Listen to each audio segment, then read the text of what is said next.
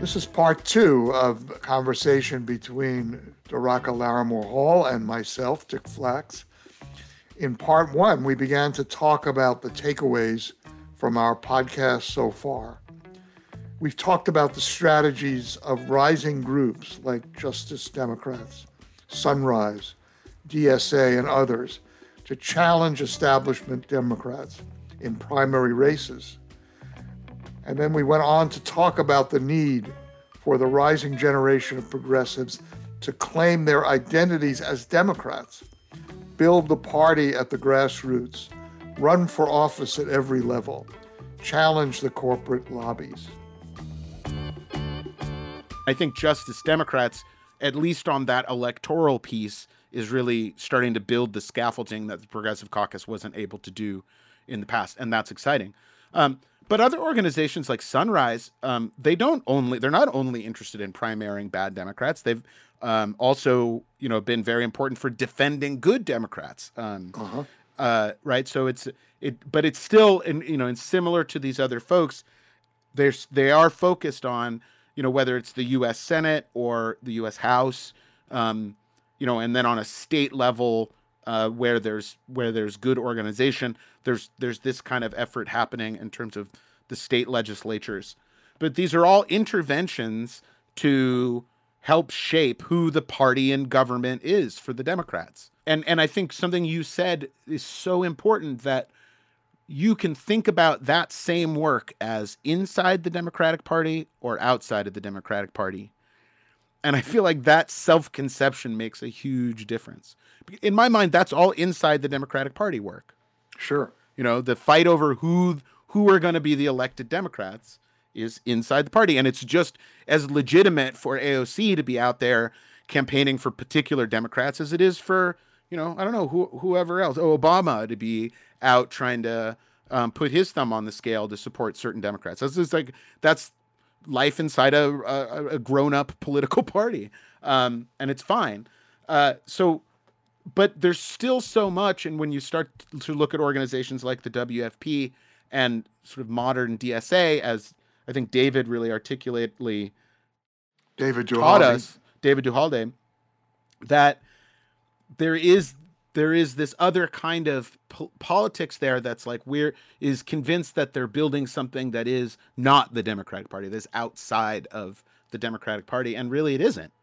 And so to me, the next step, the step two, after you're figuring out how to intervene in primaries or in candidate, is to also think about the tens of thousands of elected positions in the United States.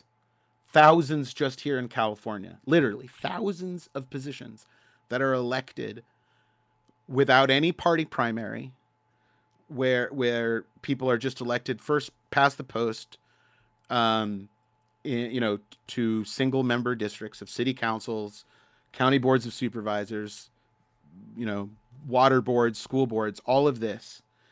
And that's where, the decision of whether you're going to organize as the Democrats or Progressive Democrats or as Greens or as Independents or as People for Good Neighborhood Puppies and Kittens really makes a difference for what kind of power you're building, what kind of institution you're building for the long run. And it's where for example, I think the work that we've done here in Santa Barbara, where we invested a lot of energy in making the Democratic Party the progressive platform to vet candidates and generate candidates and hold elected officials accountable, is like a really powerful model. And when you self-conceptualize yourself as something other than Democrats, you leave all of those possibilities behind. Yeah. I mean, I think that, I don't know, you know more than me about this long history, but it was part of the capital P progressive movement of the early 20th century to have nonpartisan electoral processes at the local level in California.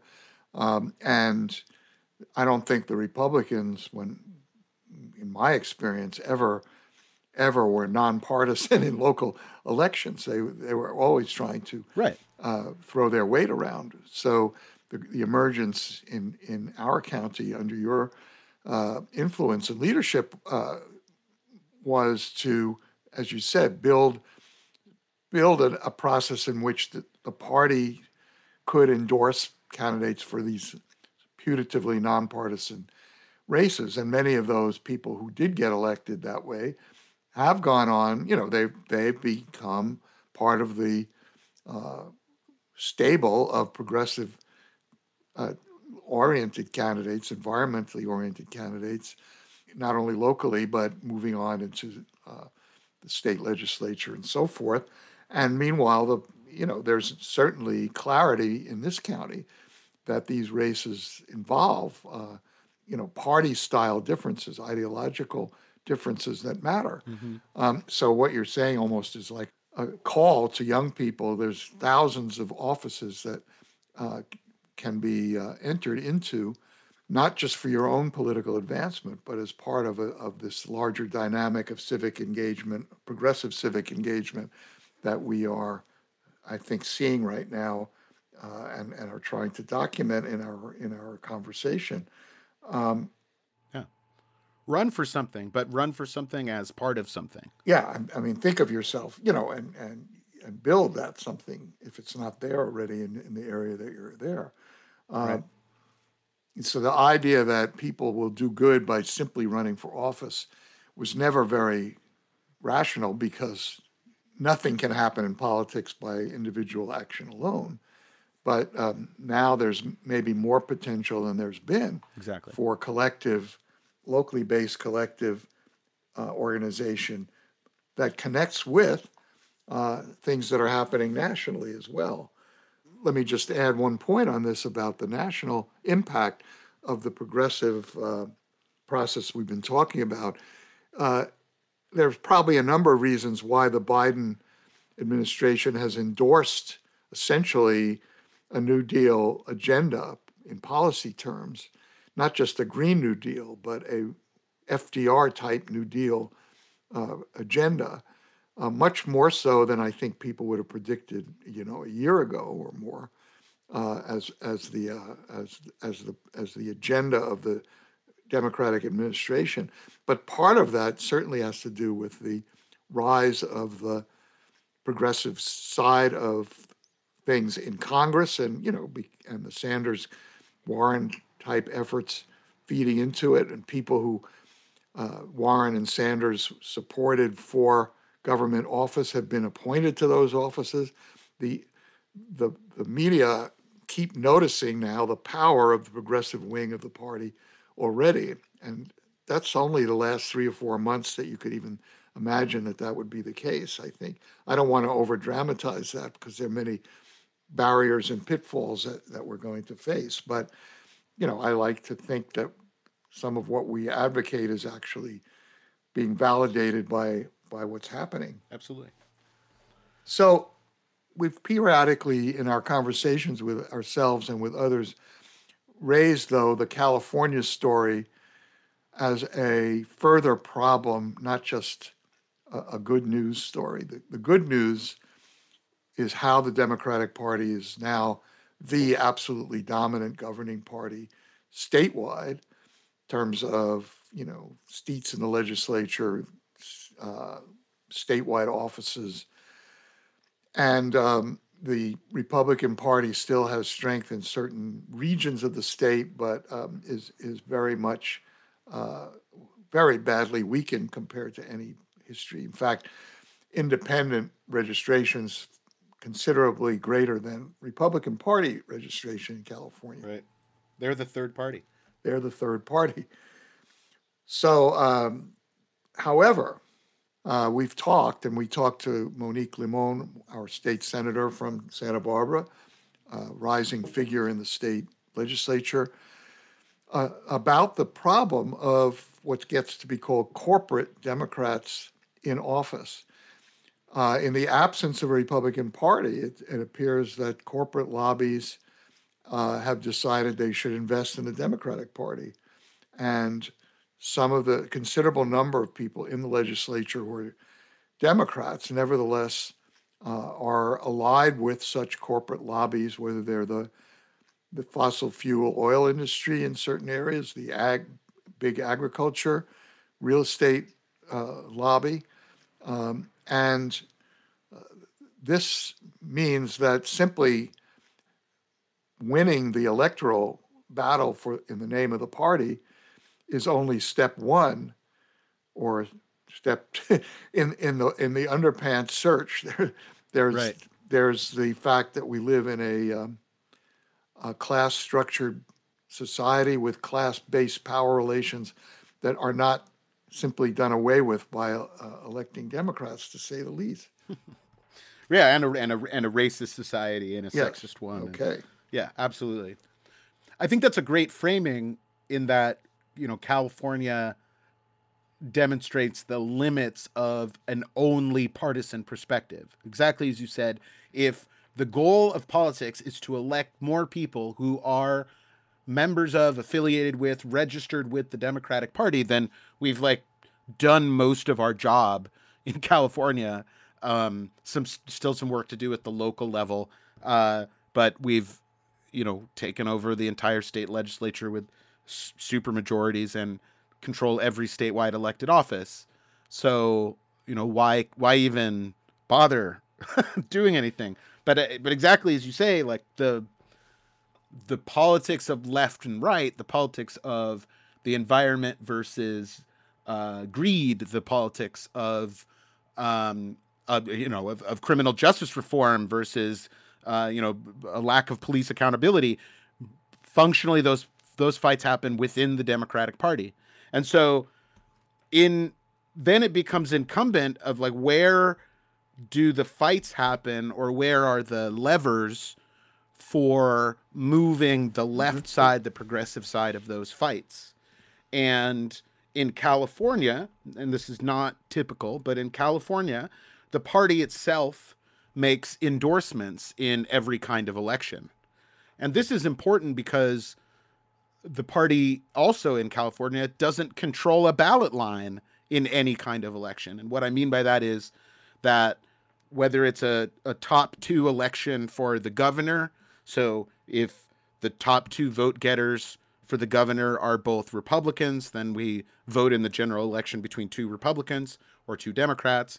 And that's true of everything from the legislative level up. And then everything from the county level and down is all nominally nonpartisan. So, anybody can run and say they're a Democrat or say they're a Republican and have whatever politics. But what the party is allowed to do in California that it isn't allowed to do everywhere is to say that a candidate in one of those races is officially supported by the Democratic Party.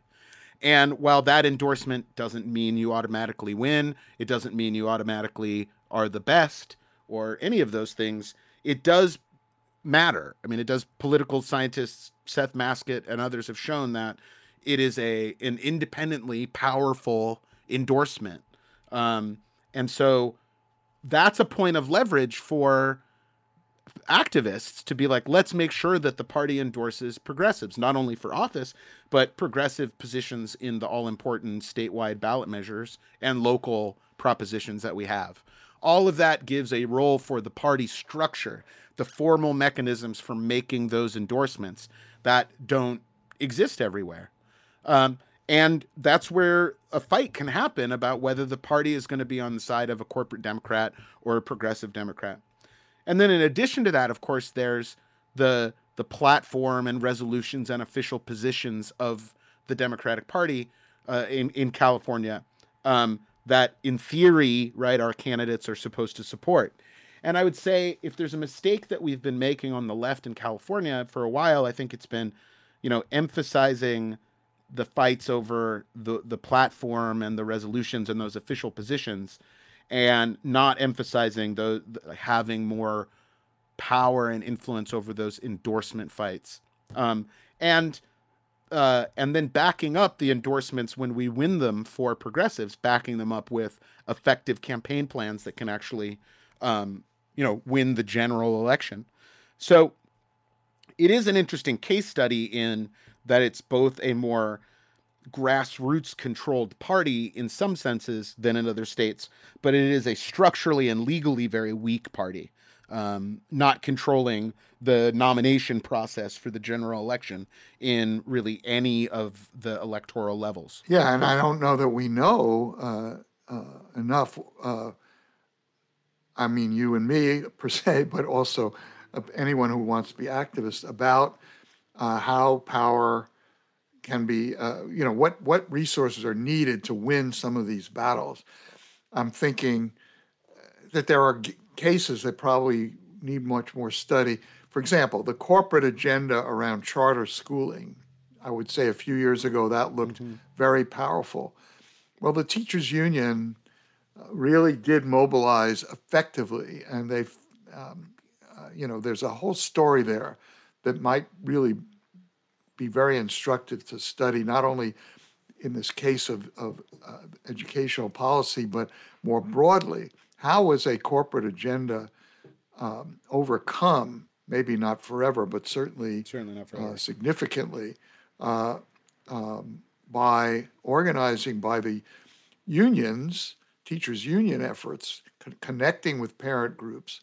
I'm not sure I can even put together how it worked, but included an electoral strategy, getting the right people in state. Including an electoral strategy and also including an internal Democratic Party strategy of fighting and making sure within all of the Democratic Party structures that charter school support is a problem and that that's a renegade position, so to speak. And that kind of, you know, that's a really good example, I think, of why working to move the consensus of the Democratic Party to the left is worthwhile, because it has really disempowered the pro-charter school movement in California. Not obviously hasn't completely eliminated it, but where nationally the charter school industry was really looking to California as, you know, its vanguard. And had a lot of support from Democrats at the national level, including, you know, Obama and his administration. So the fact that in places like Sacramento, this came to a head in fights between Democrats at the city level, at the local level, I think would be that'd be a really great story for someone to get in and really tell in a blow-by-blow way. So that's one example, and but maybe right now, one of the deeply problematic examples has to do with the housing crisis. And that's also within the real estate lobby, so to speak, has been always historically allied with the Democratic Party. It's not a new factor. And I think what we both agree on, but maybe don't know how it would work in detail, is the party itself could be a framework for hashing out, fighting out what the appropriate egalitarian housing program should be. The current tendency is to think that incentives have to be provided to the private developer class to enable them to build quote-unquote affordable housing. And largely that's probably a mythical, it's not a hypothesis that will bear fruit about how to create the housing that's needed. We need social housing. We need subsidized housing. We need publicly supported housing, we need co-op housing, and how to create that remains unknown, you know, in terms of actual legislation. Yeah. Not to mention, we've made some progress in tenant rights and at least emergency measures that support tenant needs. We'll see where that goes. But you know, one of my things I've been saying, but I don't know quite how to implement it, is maybe the party can serve as a space within which intra-party policy debates can actually happen. and arriving then at a outcome that would be then, as in the case of charter schools, a way of influencing the direction of what happens. Yeah. But I mean, it's and there are probably a bunch of issues that are divisions between the labor movement and environmentalists.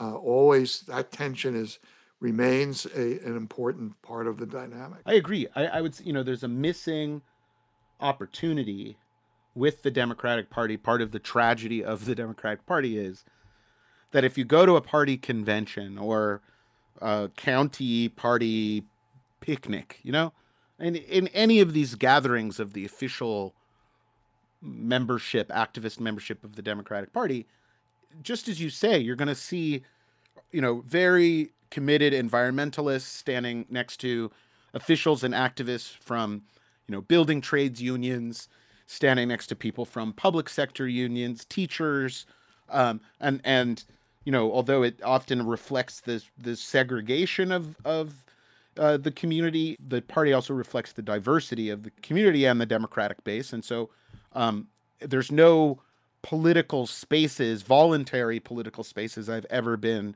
in the United States that have been as diverse and representative as the Democratic Party. Uh-huh. Certainly not environmentalist ones or DSA or any of the other kinds of groups. So there's this opportunity for dialogue, debate, discussion, cross-fertilization. You have thousands of elected officials across California that are members of the Democratic Party, and only the most rudimentary forms of communication between them about policy. So there's this whole set of opportunities that for policy debate and discussion per se, just for their own sake, that we don't take up. And I agree. The difficult thing, of course, in American politics is how do you translate the results of those discussions into actual policy? If we were in a country with a parliamentary system and I'd say a more rational electoral system, right? That line is very clear. The party gets together, they come up with a platform, a program, then they pick some candidates to go into the field running on that platform. And if they get elected, that's the platform they'll try to implement. I'm oversimplifying, but more or less that's the system. Uh-huh. Here in the US, it's not that. The party comes up with a platform, then people self-nominate and go and run for offices and win. And if they want to, they could look at the platform. So I would say to start to get to that, a little summary of what's in that missing piece of the underpants gnomes philosophy, that missing piece for the left in the United States has to be simultaneously building the Democratic Party as its own thing with its own power in American politics while moving the politics of that party to the left. Mm-hmm. And I think the why we should do that is that a politics that's completely dependent on individuals getting elected and being righteous and being good is always a politics of division. It's a politics of individual agendas. It's a politics of transactional deal making. Even at its best, if you read, great histories of periods of good progressive change in the United States, the role of the powerful individual politician is a really ambivalent one. Uh-huh. And what we should be as a left trying to do is make American politics more issue-based, more political, more rational, more collective, by replacing this system of all-powerful politicians putting together the coalition they want after the fact, one in which we build an organization that can have a set of policy goals, can recruit candidates based on those policy goals, go out to the electorate and elect those candidates based on those policy goals. And then if the elected official doesn't follow those policy goals, then in the next election, they'll go and find somebody else. That building that kind of operation, whether it's in your medium-sized college town in the middle of Pennsylvania or a beach resort community full of class struggle like here in Santa Barbara, or South Central Los Angeles, like wherever you are, I think figuring out how to make those things happen, inside and as Democrats, is that missing piece of our strategy. And I think DSA has absolutely a huge role to play and could do that as part of its activism. Sunrise, the WFP, Justice Democrats, we can all play a role in building that while also doing the other things, advancing the other, policy priorities or influencing the debate or moving the Overton window, however we feel like it is important for our constituencies. But the common work should be about, being the party we want to see in the world, making the Democratic Party into a people's party, meaning a party that elects people and holds those people accountable collectively. And that the downside of that, so to speak, for progressives is that it means not having the sort of security or purity of being in a perfect organization. It means taking that leap to be saying hey, I'm a Democrat. And yes, that means that I'm in the same organization as Nancy Pelosi and, Barack Obama or Bill Clinton or whoever your shibboleth is of a bad Democrat. But it also means being in the same organization as Fannie Lou Hamer and Michael Harrington and probably more importantly, millions and millions of regular people in this country who identify the Democratic Party with the New Deal and the Civil Rights Movement. And that's where we should be. That's a beautiful summative sermon. So I didn't mean to get up on a soapbox. Just got on a little roll. No, it's good. I mean, we're looking at how to bring something to a conclusion. So if you feel, you, the listener, that there are loose ends, that's not a very hard thing to feel. We don't claim to have in the weeks that we've been doing this found the full answer, but we hope that. I think our goal from the beginning has been to engage people in thinking through these matters in a strategic fashion, not just what's morally seems right or wrong or what fits your ideological preconceptions, but what we need to be able to get from here to there, from wanting those underpants and controlling them. This is only season one. We've got years ahead of us, right? Both of us. And do you want to tease up season two for the listeners?